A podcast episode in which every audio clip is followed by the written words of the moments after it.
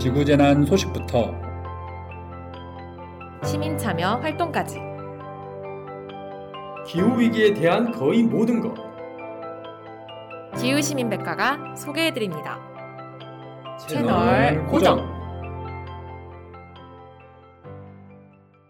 안녕하세요. 팟캐스트 기후 시민 백과입니다. 기후 위기 시대에 그린피스와 시민들이 함께 만들어 온 변화 그리고 함께 만들어갈 미래에 대해 이야기합니다. 안녕하세요. 그린피스 서울사무소의 시민참여 캠페이너 제이인입니다. 반갑습니다. 네 안녕하세요 또다시 어, 저희 이렇게 어, 팟캐스트 하는 시간이 돌아왔네요 저는 어, 그린피스에서 기후에너지 캠페이너를 맡고 있는 정상훈 어, 저스틴이라고 합니다 네, 반갑습니다, 쌤들. 어느새 벌써 2022년에 한 달이 지나고 또 만나 뵙게 됐습니다, 쌤들. 저희 지난 방송에서는 돈룩업 이야기를 했었거든요. 예 예 그래가지고 그때 돈룩업 에피소드에 댓글을 소개하면은 저희 저스틴 쌤께서 커피 쿠폰을 네, 와, 준다고 했는데 과연 몇 네. 명이 남기셨나요? 네, 그래가지고 지금 두 분이서 소중한 댓글 남겨주셨는데 먼저 저스틴 쌤께서 댓글 소개 부탁드립니다. 예, 알겠습니다. 자영, 유영, 인형 아빠님. 지금 아이가 세 명의 아이를 예, 지금 키우고 계신 아빠 같아요. 자주 저희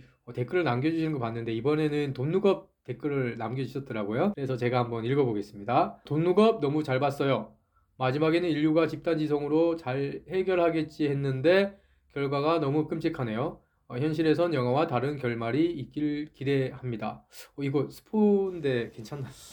어, 이미 예. 이미 저희 애청자 분들은 댓글을 네. 아마 보셨을 분들이 많으실 것이고 이미 네, 돈 룩업을 보셨을 것이기 때문에 어, 예, 스포 임에도 불구하고 공개하겠습니다. 아, 끔찍한데 어떤 것 때문에 끔찍한지 궁금하신 음, 분들은 네 그쵸, 나중에 그쵸. 한번 보시는 것도 좋을 것 같아요. 저는 예, 끔찍하면서도 다른 한편으로 뭔가 조금 very impressive 예, 아주 그렇죠. 뭔가 의미가 있는 그런 장, 마지막 장면 같았어요. 어 맞아요. 되게 결말이 일반적인 그런 영화들과는 좀 다르다 다르기 예, 일반적인 때문에 비극적인 네. 결말과는 또 다른 네 결말이 음. 있죠 거기에서. 그래서 지금까지 안 보신 분들은 한 번 더 꼭 챙겨 보시면 좋을 것 같습니다. 네 다음으로는 이제 안님 댓글 제인 쌤이 한번 소개 부탁드리겠습니다. 네, 어, 안님입니다. 저는 보면서 입이 떡떡 벌어졌어요. 와, 맞아, 저런 식이지. 탄소 중립 미래 먹거리 이런 기사 많이 나오잖아요.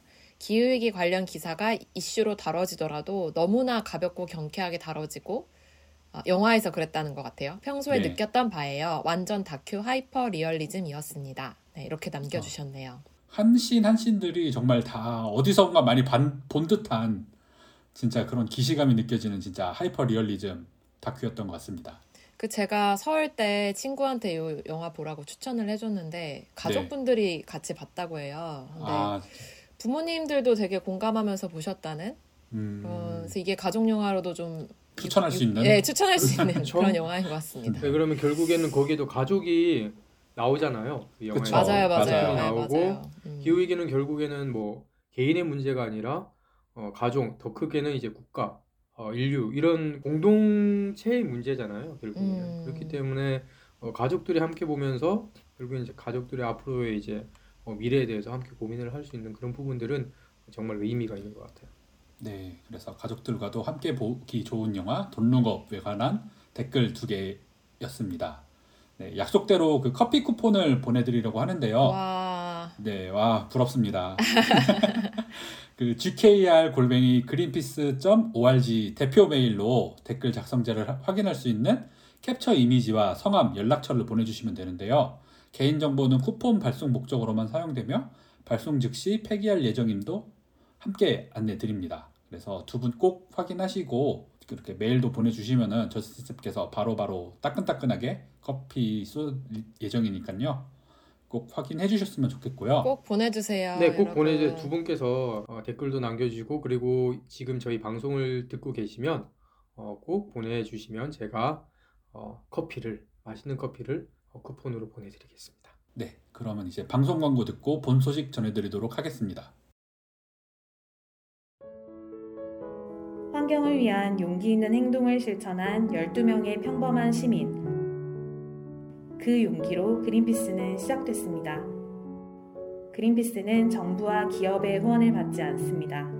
바로 여러분과 같은 개인의 후원과 참여로만 푸른 지구와 미래를 지켜왔습니다.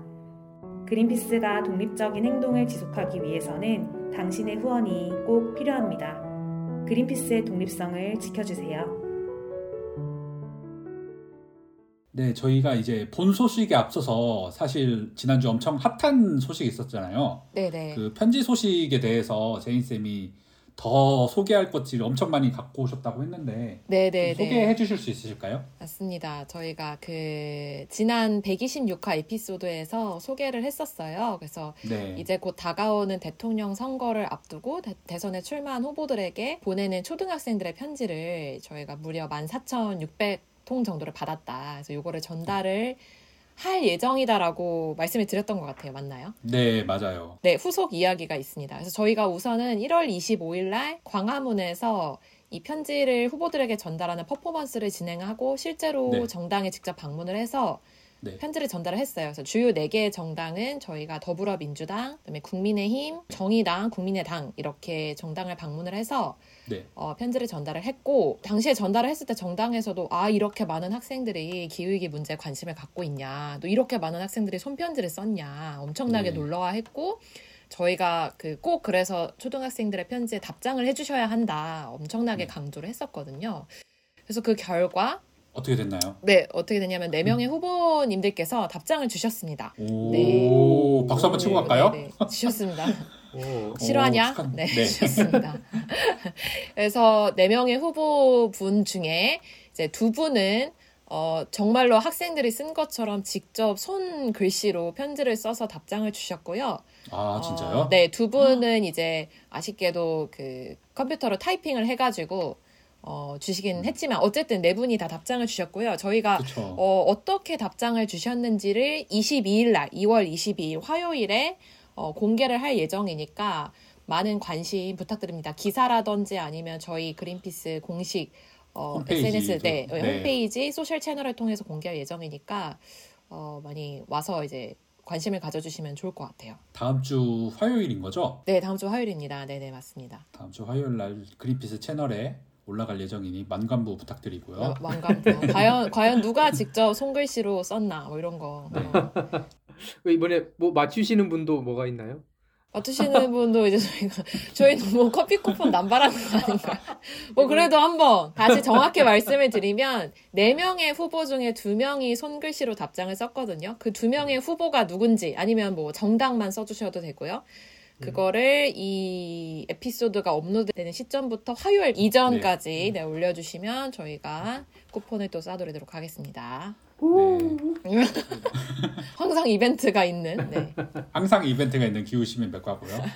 제인 쌤 그 14,617통의 편지를 직접 다 읽어 보시면서 다 확인을 해보셨는데 어떠셨나요? 여기 이 자리에 계신 저스틴 쌤, 한스 쌤도 사실 다 읽어 보셨잖아요. 그쵸, 네. 아, 네, 저는 궁금하긴 해요. 쌤들 생각 궁금하긴 한데 우선 저의 말씀을 드리면 어, 생각보다 학생들이 기후 위기의 심각성에 대해서 오히려 어른들보다 더 이해도가 높고 그다음에 그걸 막기 위해서 뭘 해야 되는지에 대해서 정확히 알고 있어요. 온실가스 감축해야 되고 탄소 배출 줄여야 되고 그걸 줄이기 위해서 또 뭘 해야 되는지 다 알더라고요.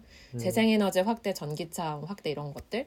음. 그 다음에 이제 동시에 본인들이 어른이 될 때 이 임팩트가 기후위기의 임팩트가 올 것이라는 것을 상당히 두려워하고 있어서 음. 되게 개인적으로 짠했지만 또 한편으로 이렇게 후보들한테 답장을 받은 거는 어떻게 보면 유의미한 결과잖아요. 음, 그래서 그렇죠. 앞으로도 좀 이렇게 저희가 그린피스는 이제 시민분들이 이렇게 행동을 해서 어 뭔가 유의미한 정치적인 변화를 만들어낼 수 음. 있는 기회를 많이 만들어야겠다라고 이제 저 스스로도 다짐을 했던 음. 네, 그런 시간이었어요. 그래서 샌들은 어떠셨나요? 편지 읽어보시니까. 제인 쌤께서 그렇게 말씀을 잘하시면 저희들이 네, 저희들이 할 말이 없어가지고. 저는 아. 제인 쌤의 말을 이제 요약을 아니요. 하겠습니다. 그럼... 요약을 하면 결국엔 세 가지의 키워드였던 것 같아요. 네. 이제 두려움, 대안, 실천과 변화.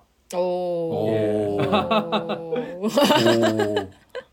그럴듯하죠. 두려움은 결국에는 이제 어, 그런 얘기들을 많이 하더라고요. 특히 이제 인천과 부산 맞아, 이런 지역에 맞아요, 사는 맞아요. 이제 학생들이 음. 어, 자기의 이제 집, 학교가 이제 물에 잠기면 어떻게 되냐? 음. 아, 해수면 상승으로 인해서 어, 그런 이제 두려 아 미래에 대한 이제 두려움을 정말 가슴 속으로 이제 표현을 했던 것들 어, 그런 부분들이 인상에 남았었고요. 그리고 대안은 아까 어, 제인 쌤께서 얘기하신 것처럼 이제 급격하게 우리가 태양광이라든지 풍력 같은 친환경적인 에너지원을 늘려달라.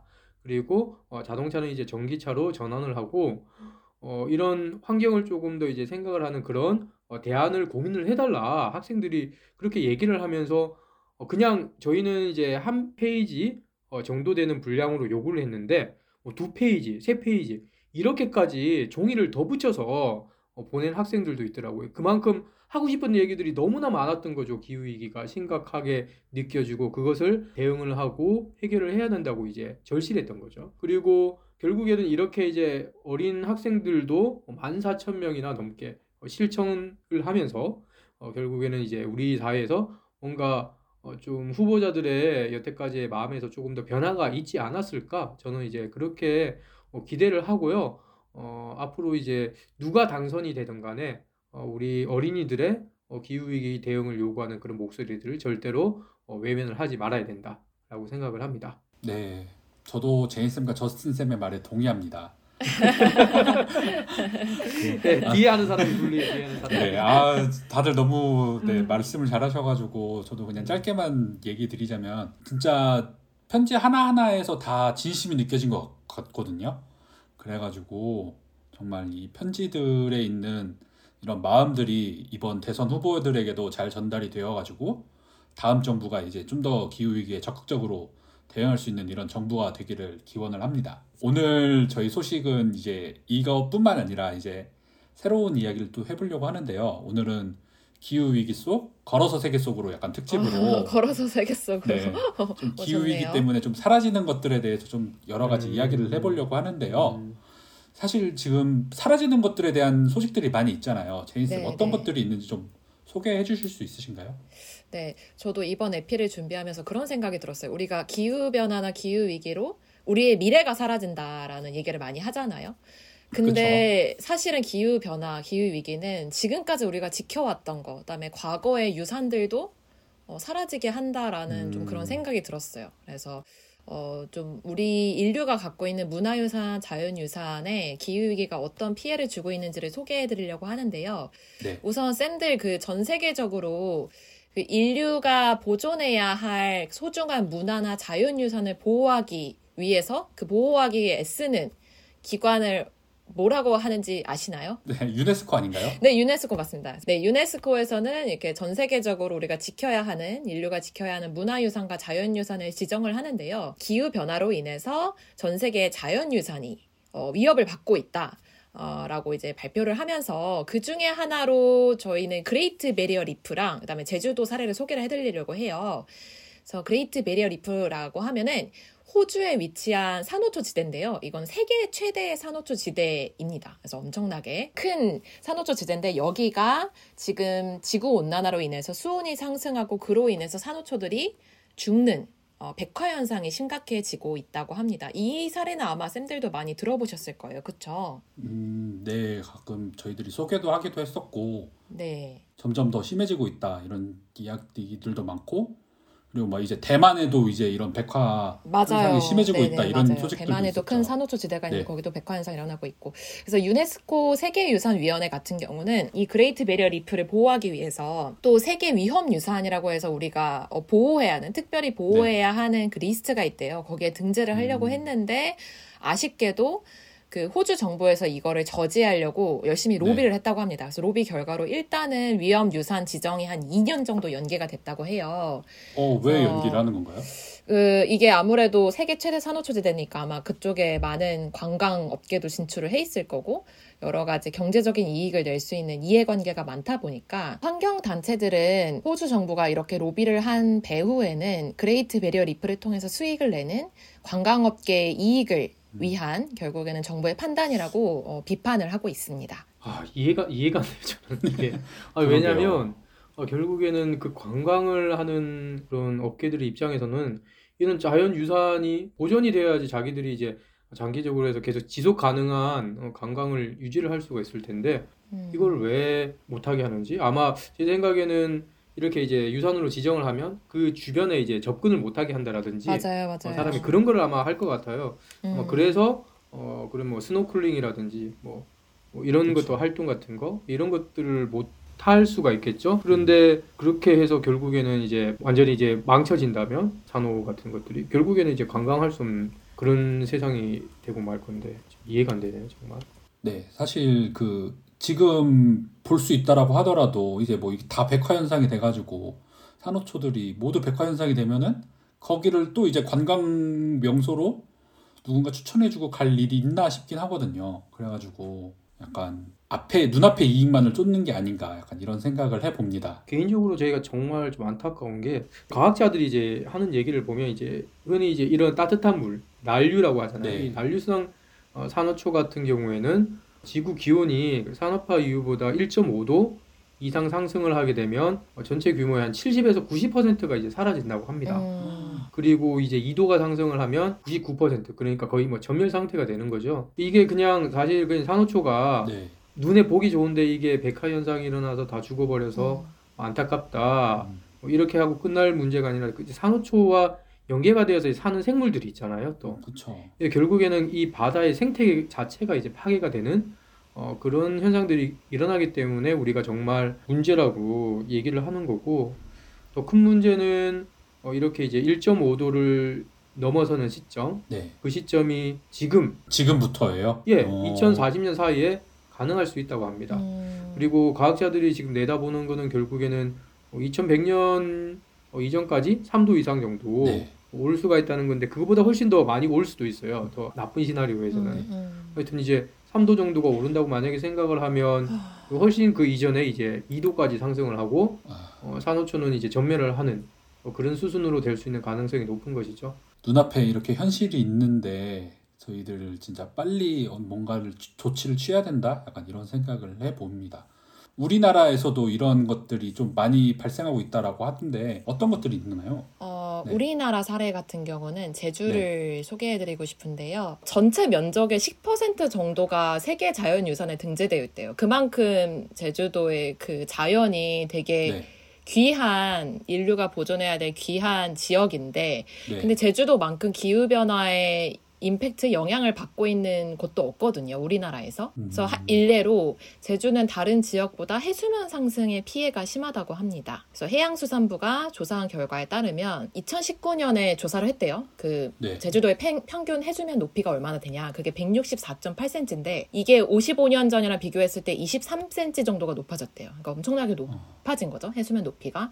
네. 이거를 해마다 높아진 정도로 따지면 해마다 한 4에서 5mm 정도씩 네. 해수면 높이가 상승을 하고 있다. 이게 결국에는 관광지 같은 곳에도 피해를 줄 수 있고 그다음에 거주하시는 지역, 어, 제주도민들이 거주하는 지역이나 어떤 생태계도 영향을 줄 수 있는 피해가 예상이 되고요. 또 한 가지 사례는 한라산 같은 경우인데 한라산에 이제 조금 높은 고산지대로 올라가면 구상나무가 살고 있어요. 그래서 강수량도 늘어나고 일조 시간이 줄어들면서 고사하는 사례가 점점 늘고 있고 제가 실제로 한라산에 올라가서 봤을 때 구상나무가 정말 말라 비틀어져 있는 모습이 너무 안타까운데 그거뿐만 아니라 어, 위로 좀 올라가 보시면 어, 조립대라고 해서 나무는 아니고 그 식물이 엄청나게 많이 분포가 돼 있는 걸 볼 수 있어요. 근데 그게 어, 어, 최근에 조립대가 너무 많아져서 그 개체수가 너무 많아져서 이게 생태계에도 위협이 된다 네. 이런 기사를 본 것 같거든요. 그래서 그런 식으로 지금 한라산의 그 높은 고산지대 생태계가 완전히 달라지고 있다. 이런 상황이고 그다음에 제주 환경운동연합 조사에 따르면은 현재 네. 한라산에 분포하고 있는 특산종들이 한 23종 정도가 기후 변화로 인해서 멸종을 할 것으로 예상이 된다. 뭐 예를 들어 눈향나무라든지 분비나무라든지 돌매화나무 이런 것들이 멸종이 될 것이다라고 예측을 하는데 사실 우리가 이 나무 종류를 다 알지는 못하잖아요. 나무를 다 부- 구분하지도 못하고 하지만 그렇죠. 실제로 쌤들도 숲이나 이제 산에 가서 보시면 정말 절절하거든요. 아, 이, 이 생물들이, 이 식물들이 사실 잘못한 게 없는데, 인간의 욕심으로 이들이 아무 잘못 없이 죽어가고 있거나 이런 현장을 보면 너무 안타까워요. 진짜 말이 안 나오거든요. 그 현장을 보면. 사실 산호도 그렇고 나무도 그렇고 뭔가 동물이라면은 이렇게 북상한다라든지 이런 식으로 따- 할 수도 있는데 이런 나무나 산호초 같은 경우는 그대로 진짜 기후 변화, 기후 위기의 모습을 직접 이렇게 맞닥뜨리고 있지 않나 이런 생각을 네, 또 네, 해봅니다. 네, 맞습니다. 네, 사실 이게 자연뿐만이 아니라 근데 문화재들도 이렇게 엄청 기후 위기 때문에 피해를 입고 있다는 소식도 들리고 있는데요. 제인 쌤이 좀 더 소개해 줄 수 있으신가요? 네. 그래서 유네스코 같은 경우는 자연유산 외에도 문화유산, 이거는 인간이 인위적으로 만든 어떤 유산이겠죠? 이 문화유산을 관리를 하고 있는데요. 유네스코는 이미 2007년에, 그러니까 지금보다 훨씬 이전부터 이 문화유산이 기후위기에 영향을 받고 있다라는 거를 보고를 했어요. 그래서 여러 가지 사례들이나 어, 세계유산을 위협하는 요소들을 모니터링하고 있었는데 그 요소 중에 이제 기후변화가 하나가 들어가 있었던 거죠. 기후변화랑 그 다음에 기상이변.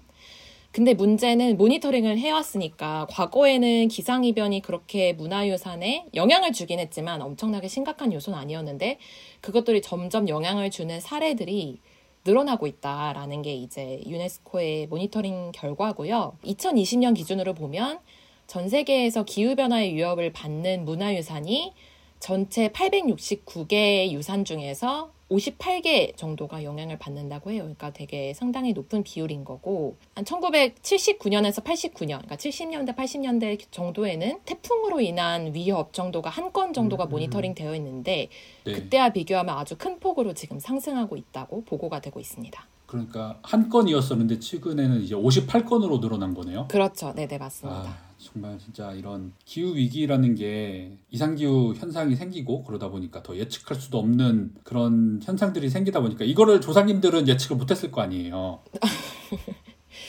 어, 그러니까 뭐, 그러니까 그런 건 예측하지 않았을까요? 뭐 자연 현상 때문에 이것들이 뭐 피해를 볼 수 있겠다는 예측을 했겠지만 이게 인간이 초래한 그렇죠. 그죠? 재해로 망가뜨려질 것이라고는 생각을 못 했겠죠. 전쟁 외에는 생각을 못 하지 않으셨을까요? 사실 그 해수면이 62cm, 센티미터 정도 이제 상승을 하게 되면 100년마다 한 번 일어나는 해안가 폭풍이 1년마다 한 번 매년 일어나게 된다는 연구 보고가 있어요. 그러니까 아. 그분들은 해수면이 이렇게 상승을 할지 몰랐겠죠. 앞으로 이제 2100년까지는 한 1m 정도가 이제 상승을 할 수가 있으니까 뭐 1m 정도 이상 현재보다. 그러니까 뭐 더 큰 피해를 입을 것 같은데 실제적으로 이렇게 피해를 입는 사례들 같은 것들도 있나요? 사실 작년에 쌤들 네. 유럽에 엄청나게 비가 많이 왔잖아요. 어. 기억나시죠? 엄청난 네, 뭐 큰 인명 피해도 있었고. 네. 그래서 저는 이탈리아를 가보진 못했지만 이탈리아 베니스가 이제 집중호우가 겹치면서 해수면이 상승을 한 거죠. 순간적으로. 그러면서 도시 전체가 바닷물에 잠기고 베니스에 있었던 문화유산들도 이제 많은 피해를 봤다고 해요. 그 다음에 우리나라 같은 경우는 이제 2019년부터 지금까지 어, 문화재청이 조사를 한 결과에 따르면 호우라든지 그러니까 비가 많이 오고 태풍이 치고 폭설이 오고 강풍이 일고 막 이런 것들로 인해서 피해를 본 문화재가 어, 총 219건이다. 그러니까 이거는 아까 말씀드렸던 것과 달리 기후 변화 때문에 직접적으로 일어난 것이다라고 볼 수는 없지만 어쨌든 이런 기상 이변 현상 때문에 피해를 본 문화재들이 200건 정도가 되는 거고 문제는 이게 피해를 보는 추세들이 많이 늘어나고 있다라는 게 큰 문제인 것 같습니다. 그래서 2019년에는 85건 정도였는데 20년에는 105건으로 늘어났고 올해에도 그런 피해 상황들이 발생이 되고 있다고 하니까 좀 우리나라에도 사실 영향을 주는 좀 심각한 문제라고 볼 수 있을 것 같아요. 그럴 수밖에 없는 게그 네. 비가 오는 거는 뭐 예를 들어 우리나라의 여름이 이제 습하다라든지 뭐 겨울은 건조하다라든지 그런 것 자체를 이제 아예 바꿔놓는 건 아니더라도 네. 그 비가 오면 그 비가 더 이제 양이 많아지는 거겠죠. 지구의 기온이 1도 상승을 하면 대기 중에 어, 수증기 양이 한 7% 정도 이제 증가를 하게 되거든요. 네. 그러면 이제 그 증가한 수증기 양들이 결국에는 이제 구름들이 모여가지고 비가 올 때 이제 더 많은 비들이 내리고 그런 현상들이 이제 일어나게 되는 거잖아요.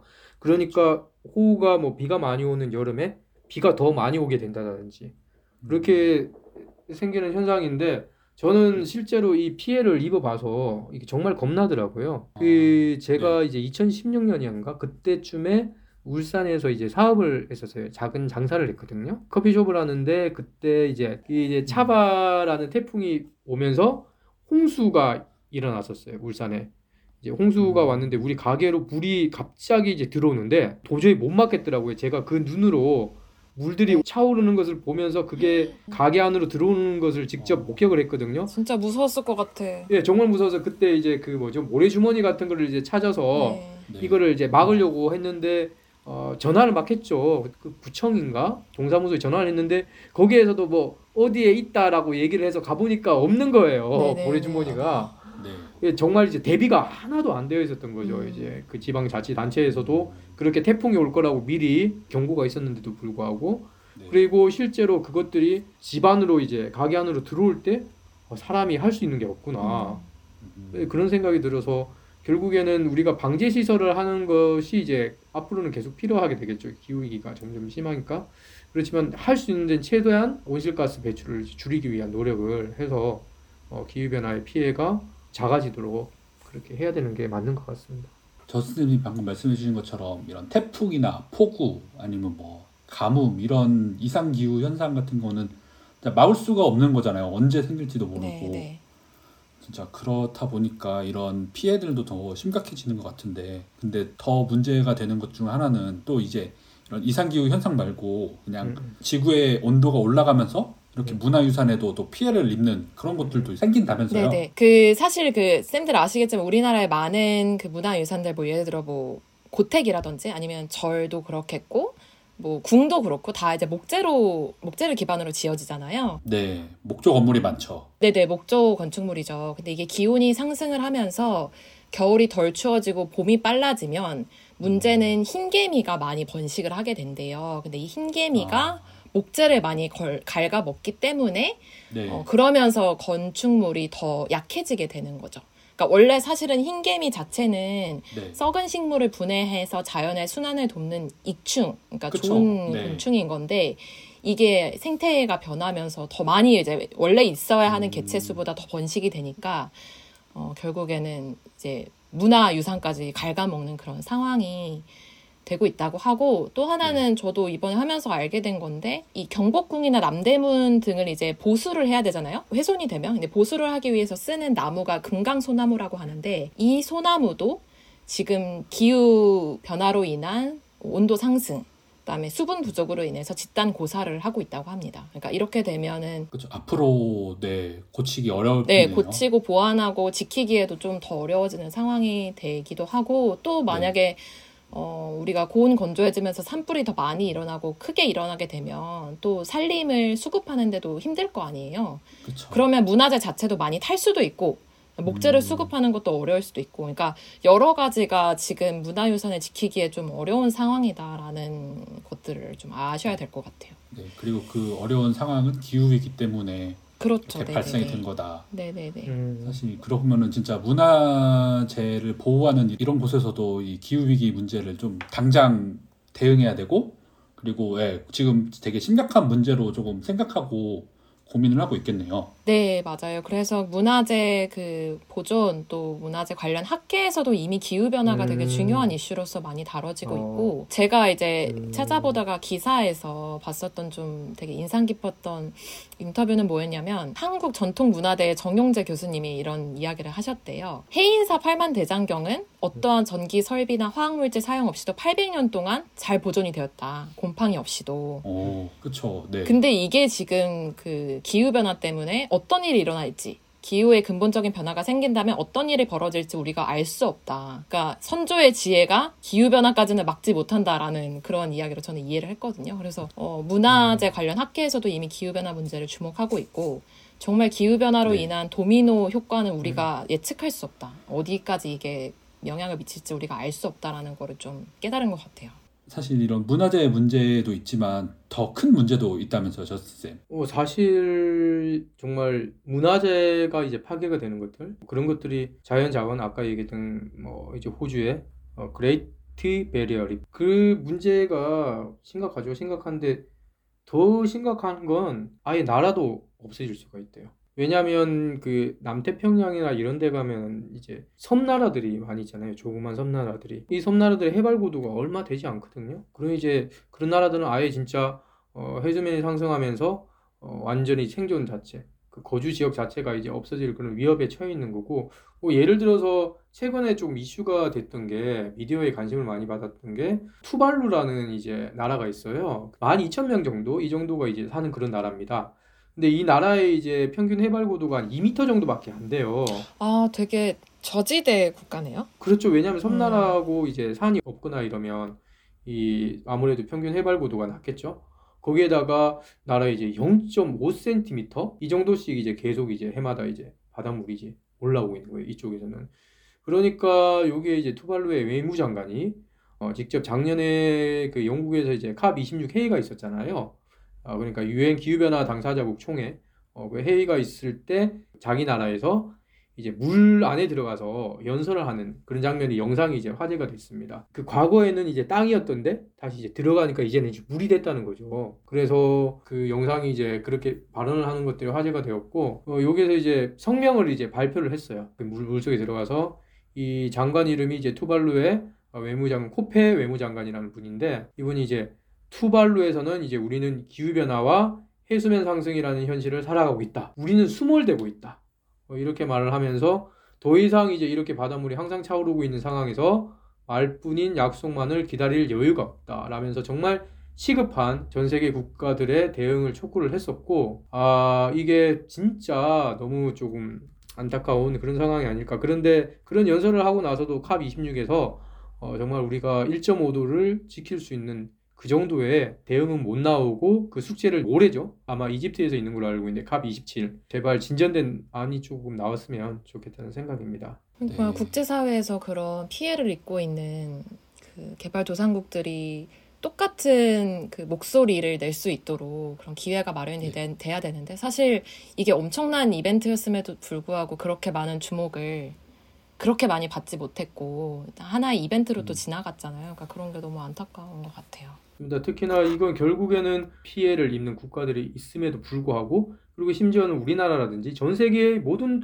어, 국가의 국민들이 어, 투발루 같이는 아니더라도 극심한 기후 변화로 인한 피해를 입게 될 거잖아요. 그렇지만 바로 지금 눈앞에 있는 경제 체제라든가 기득권이라든가 그것에 어, 완벽하게 이제 그것을 이제 해결을 하지 못한 정치적인 고려 때문에 그런 것들을 이제 해결하지 못하는 이제 정치권들의 좀 뭐라고 할까 용기 없음 이런 것들이 이제 문제가 아닐까 생각이 들고 결국엔 우리나라도 이제 2030년까지 석탄 발전을 퇴출을 해야 한다는 것이 어, 국제 에너지 기구의 권고임에도 불구하고 그리고 이번 캅 26에서도 어, 그런 서명을 요청을 받았지만 어, 우리는 2030년 아니다. 어, 그렇게 또 한국은 또 얘기를 했었잖아요. 어, 그런 부분들이 좀 안타까운 부분이고 뭐 우리나라뿐만이 아니라 모든 선진국들도 다 함께 이제 대처를 하고 개발 도상, 도상국들과 함께 대처를 해야 되는 부분인데 아직까지도 어, 기후 변화의 속도에 비해서 국제 협력의 속도는 어, 너무나 더딘 것이 아닌가라는 생각을 합니다. 투발루의 연설 장면은 정말 보면은 진짜 가슴 울컥하는 그런 게 있는 것 같아서 청취자분들은 보셨겠지만 아마 못 보신 분들은 유튜브에서도 쉽게 찾아볼 수 있으니까 관심 있으신 분들은 꼭 찾아보셨으면 좋겠습니다. 사실 우리나라 정치인들도 많이 꼭 알아야 되는 것이 2030년까지 50%를 줄여야 된다. 이게 2030년까지 해야 된다는 게 굉장히 중요하기 때문이잖아요. 네, 그 결국에는 이제 기후 위기 대응을 하려면 2030년까지 어, 절반 줄이고 2050년까지 어, 탄소 중립으로 어, 가야 된다는 것이 이제 과학계의 얘기인 거고 그만큼 기후 위기 대응을 어, 하기 위해서는 급격하게 이제 온실가스 감축을 해야 한다. 이게 이제 과학계에서 얘기를 하는 거죠. 그럼 왜뭐 도대체 한국에서는 얼마나 큰 피해가 있을 것인가 이걸 한번 조금 다시 한번 더 우리가 생각을 했으면 좋을 것 같아요. 또 기후 위기 피해는 어, 이런 측, 다른 측면에서도 이제 좀 광범위한 측면에서 한번 또 얘기를 해볼 필요가 있다고 생각이 드는데, 광범위한 측면, 어떻게? 그 직접적인 피해나 간접적인 피해를 좀 크게 나눠서 좀 고민을 해보는 것도 좀 필요하다고 생각이 들고요. 어, 직접적으로는 아무래도 이런 자연재해, 이런 것들이 제, 제가 방금 말씀드린 것처럼 이런 자연재해가 일어나니까 뭐 가구 피해도 있을 것이고, 그리고 공장 가동도 이제 중단될 수가 있는 거죠. 어, 작년 미국의 텍사스 같은 경우에는 어, 봄이었던가요? 그때 예, 이상 한파가 있으면서 그 삼성 반도체 공장 같은 경우에도 가동이 중단되거나 그런 현상들이 있었잖아요. 그러니까 해수면 상승으로 인해서 이제 해안가에 있는 공장들이 어, 태풍 피해를 입을 수도 있는 것이고 이상 한파 피해를 입을 수도 있고 어, 심각한 폭염 때문에 또 영향을 받을 수도 있는 거거든요. 그런 이제 자연재해 어, 이런 부분들이 심해지면서 우리나라가 기후 위기에 대응하지 않으면 어, 기후 위기에 대응을 하는 것보다 훨씬 더 경제적인 어, 피해가 있을 것이고 기후 위기에 대응을 하게 되면 경제적인 이득이 있을 것이다. 라는 이제 그런 딜로이트의 이제 보고서도 있습니다. 세계적인 해결 고민이죠. 뭐 그런 직접적인 이제 피해를 좀 생각을 해볼 수가 있고 또 간접적으로는 보면 경제적인 피해가 또 있어요. 간접적으로. 예를 들어서 얼마 전에 토론에서도 잠깐 이슈가 됐던 뭐 아리백 어, 같은 경우에는 이제 아리백에 참여를 하는 기업들이 확대가 많이 되고 있죠. 그러면 그런 기업들 중에서는 자신들이 순수한 아리백을 달성을 하기 위해서 재생에너지로만 재생에너지 전기로만 만들어진 제품을 어, 제품을 판매하고자 하려고 어, 협력사들한테도 이제 재생에너지 100%로 된 제품을 납품하라고 요구를 하는 거예요. 결국엔 우리가 그런 협력사들한테 그런 업체들한테 우리나라 기업들이 물건을 팔려면 아리백으로 만든 어, 제품을 생산을 해야 되는 거잖아요. 결국에는 기후 위기에 대응을 하지 않으면 이렇게 이제 경제적인 피해를 입게 되는데 그래서 재생에너지 100%로 100% 전기로 만든 어, 제품을 어, 팔겠다. 어, 그런 캠페인인 거고 또 다른 어쨌든 간접 피해를 한 가지 더 얘기를 하면 또 다른 것은 안보 위협 이게 정말 우리가 고민을 해야 될 부분이 사실 과거에 시리아에서 이제 내전이 있었던 원인 중에 하나도 이제 기후 위기가 손꼽히는 거잖아요. 그 당시에 그 러시아에서 이제 밀 흉작이 있으면서 어, 불안했던 시리아의 그 정치적 상황을 어, 또 식량 가격이 폭등을 하게 되고 더욱더 이제 심화를 시켰다는 이제 그런 얘기가 있는 것이고 결국에는 그 내전이 일어나게 되면 그 주변 국가들까지 영향을 미치게 되겠죠. 많은 난민들이 또 발생을 할 수가 있으니까요. 그런데 한국 같은 경우에는 우리가 가지고 있는 특수한 정치 외교적인 상황을 봤을 때 이게 정말 저는 앞으로 대두될 수 있는 심각한 문제라고 생각이 됩니다. 왜냐하면 북한과 같은 경우에 기후에 대한 resilience라고 하죠. 그 대응을 할 수 있는 능력. 그게 되게 낮은 국가 중에 하나예요.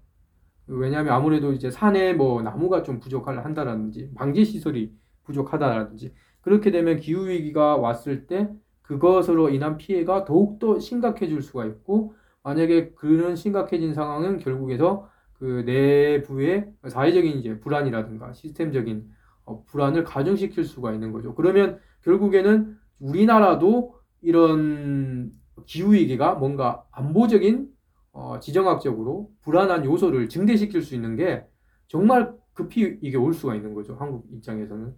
그렇기 때문에 어, 우리가 기후위기에 대응을 하는 것이 어, 정말 뭐 다른 나라가 하니까 이제 좀 따라가 줘야 되고 어, 먼 미래 일이니까 뭐 해야 되고 그런 것이 아니라 바로 당장 이제 일어날 수가 있는 얼마 남지 않은 그런 문제라는 것 어, 다시 한 번 더 강조해도 어, 부족하지 않을까 생각이 듭니다. 식량 안보나 안보 위협부터 시작을 해서 기후 위기를 잘 대응하는 것이 이렇게 경제 위기를 극복하기 위해서 꼭 필요한 거다. 그렇기 위해서 더 적극적으로 이제 나서야 된다. 이런 그런 100번 강조해도 모자란 그런 소식들 다시 한 번 더 말씀을 해주셨는데 최근에 좀 안타까운 소식이 있었다면서요, 제니쌤. 좀 소개해 주실 수 있으실까요?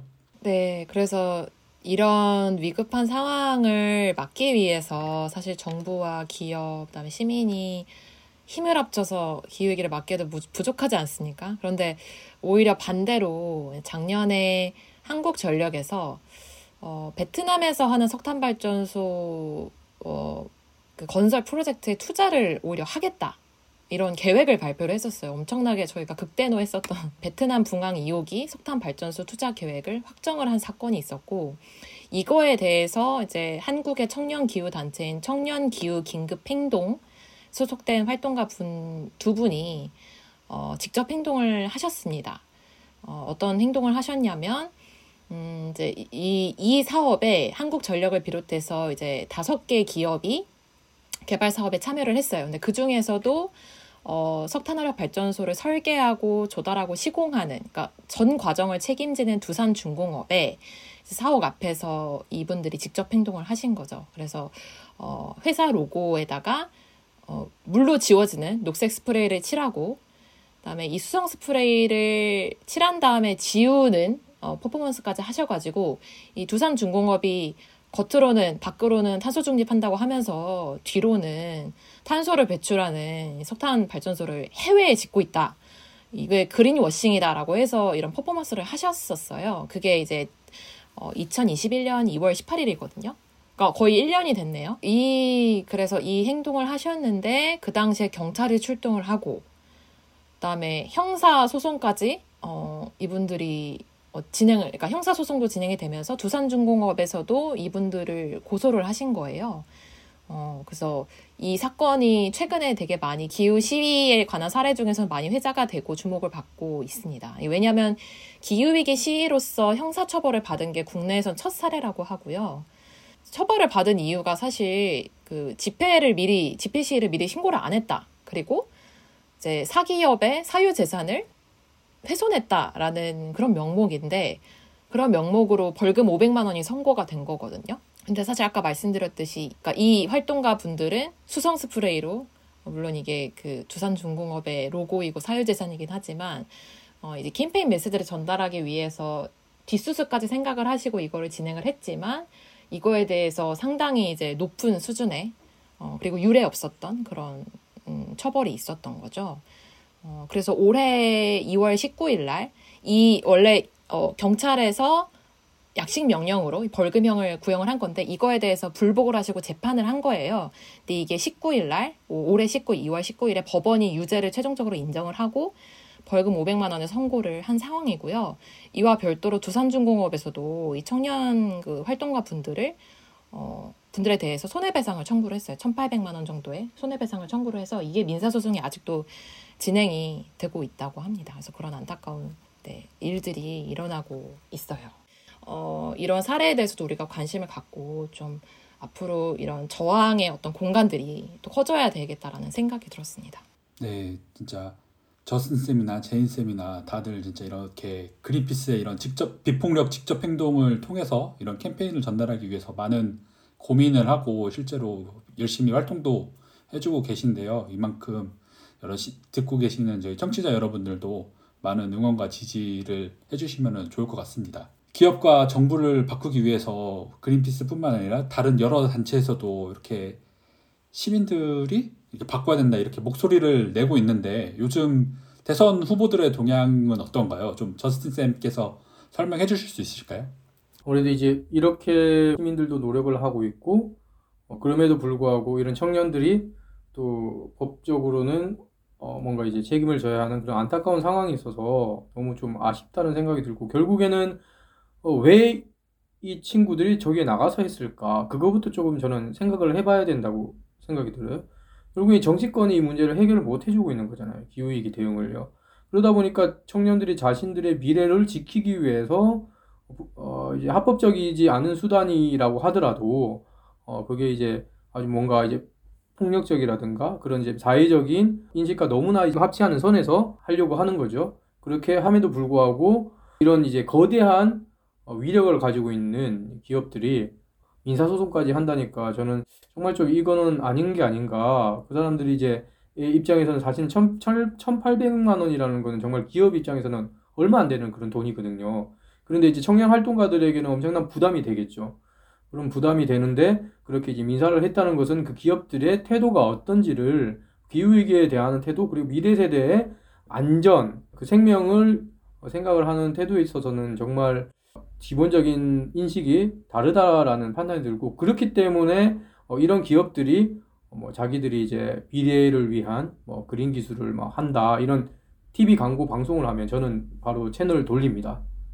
정말 그거는 그린워싱 어? 예, 이 그린워싱이라고밖에 이제 판단이 안 되는 거고요. 그렇기 때문에 이런 법적인 부분부터 태도를 바꿔야 된다라고 한 번 더 말씀을 드릴 될 것 같고 그런 측면에서 봤을 때 이제 정치권의 역할이 있는 거죠. 결국에는 정치권이 제대로 이런 문제를 해결을 했었다면 청년들이 이렇게 나와서 기업들에 이제 맞서는 그런 행동들을 하지 않았을 거라고 판단이 되고요. 그러면 지금 어, 정치권은 어느 수준에 와 있는가? 우리 정부가 어, 탄소 중립을 선언을 하긴 했으나 아직까지 중요한 것은 2030년에 탄소 감축 목표겠죠. 그리고 사실은 온실가스를 빨리 감축을 하려면 가장 우리가 빠르고 신속하게 감축할 수 있는 부분은 발전 부분이죠. 발전 부분.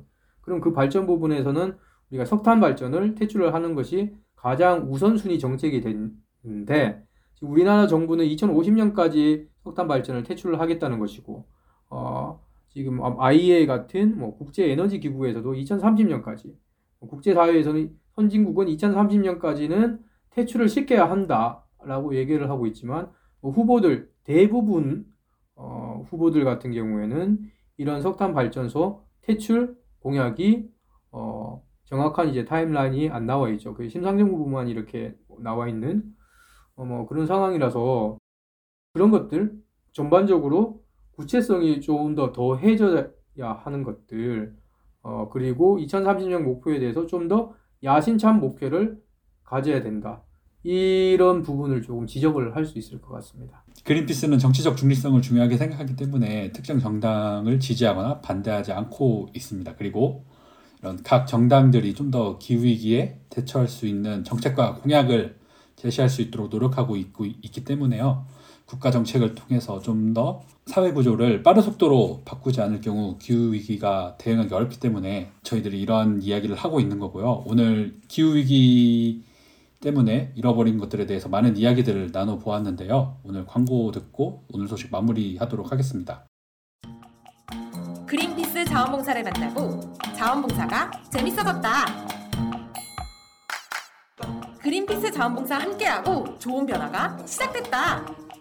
플라스틱 제로 해양보호부터 기후위기 대응까지. 그린피스 자원봉사자는 환경보호 메시지를 널리 알리기 위한 다양한 캠페인을 함께 만들어갑니다. 지구를 위한 긍정적인 일을 시작하고 싶으시다면 지금 바로 검색창에 그린피스 자원봉사를 검색해 자원봉사자로 등록하세요. 네, 쌤들 오늘 방송 어떠셨나요? 오늘 좀 또 모르겠어요. 한번 얘기를 하고 나니까 약간 저만 그런가요? 약간 다운이 되는 느낌이 드는데 그 이유가 좀 안타까운 현실들을 많이 이야기를 해서 그런 것 같아요. 근데 또 우리가 할 수 있는 걸 해야 되고 저는 최근에 그 대선 판들을 보면서 저와 비슷하게 답답함을 많이 느끼실 것 같아요. 특히나 이제 정책에 많이 이야기 되지 않고 우선은 후보자들의 어떤 개인적인 이야기들, 사생활 이야기가 너무 많이 미디어를 미디어에서 다뤄지는데 저는 우선은 후보자들의 정책에 많이 이야기가 됐으면 좋겠고 더더욱 이 후보자들이 또 정당들이 우리의 미래에 대해서 또 환경에 대해서 기후위기에 대해서 어떤 안을 갖고 있는지를 더 많이 들어봤으면 좋겠고 토론회나 여러 가지 통로들을 통해서요. 그리고 이제 이 방송을 듣는 많은 분들이 어, 꼭 잘 고심을 하셔가지고 우리의 미래를 지킬 후보가 누가 될지 어떤 정당에 표를 던져야 될지를 잘 생각을 하고 우리가 이 투표에 임해야 되지 않나라는 생각을 하면서 좀 희망차게 마무리를 해보고 싶었습니다. 저도 조금 안타까움 이런 것들이 많이 들었어요. 그러니까 처음에 어, 방송을 시작할 때는 뭐 편지 쓰기라든지 이런 얘기를 하면서 좋은 소식을 어, 전해드리기는 했지만 어, 지금 우리가 처해 있는 현실들 그리고 정치권이라든지 이번 선거판에서 어, 기후위기가 논의되고 있는 것들을 보면 안타까운 부분들이 많이 보이는 것이 어, 정말 좀 아쉽고요. 특히 조금 전에 어, 제인 쌤이 얘기를 하시긴 했지만 어, 우리가 계속해서 이제 기후 토론회를 요구해 왔잖아요. 그리고 실제로 어, 일부 토론에서 기후 위기와 관련된 주제들이 논의가 되긴 했지만 그것이 어, 심도 깊게 논의가 되지 못한 부분들이 너무나 아쉬웠고 그리고 얼마 전에는 어, 저희가 확인하기로는 중앙선거방송토론위원회에서도 어, 법정 토론회를 진행을 하지만 기후 위기가 어, 많은 단체들이 어, 요구를 했음에도 불구하고 어, 기후위기가 토론 주제로 이제 선정이 되지 않았다라고 합니다. 어, 지금까지 확인한 바는 그렇고 저희 방송이 나가고 난 이후에 그런 방침들이 바뀌었으면 좋겠습니다. 하지만 어, 최근에 방송위원회와 어, 면담을 했던 또 청년단체들에 따르면 기후위기가 뽑히지 않았다라는 것이 너무 조금 이해하기 힘든 그런 부분이에요. 왜냐하면 지금은 언론들도 앞다투어서 이번 선거에서 기후위기가 중요한 아젠다가 되어야 된다라고 계속해서 이제 얘기가 됐었고 다음 정부가 어떤 정부가 들어서든 간에 기후위기 대응을 정말 우리 경제와 그리고 우리 미래 세대의 생존, 바로 우리의 생존까지 직결된 문제라는 것을 조금 어, 명심해 줬으면 좋겠습니다. 그래서 다음 방송을 할 때 그나마 더 좋은 소식이 들렸으면 좋겠습니다. 예. 네, 이제 한 달 뒤인데 저희들 다음 방송에서 더 좋은 소식이 있었으면 좋을 것 같습니다. 우리나라 정치권도 그렇고 이런 세계 국제 협력에서도 기후 위기에 좀 더 대응할 수 있다, 대응하겠다라는 메시지가 더 많이 나올 수 있는 그런 기회가 되었으면 좋겠습니다. 네, 끝까지 함께해 주신 청취자 여러분 그리고 제인 쌤, 저스 쌤 감사합니다. 네, 감사합니다. 네, 감사합니다. 또 봬요.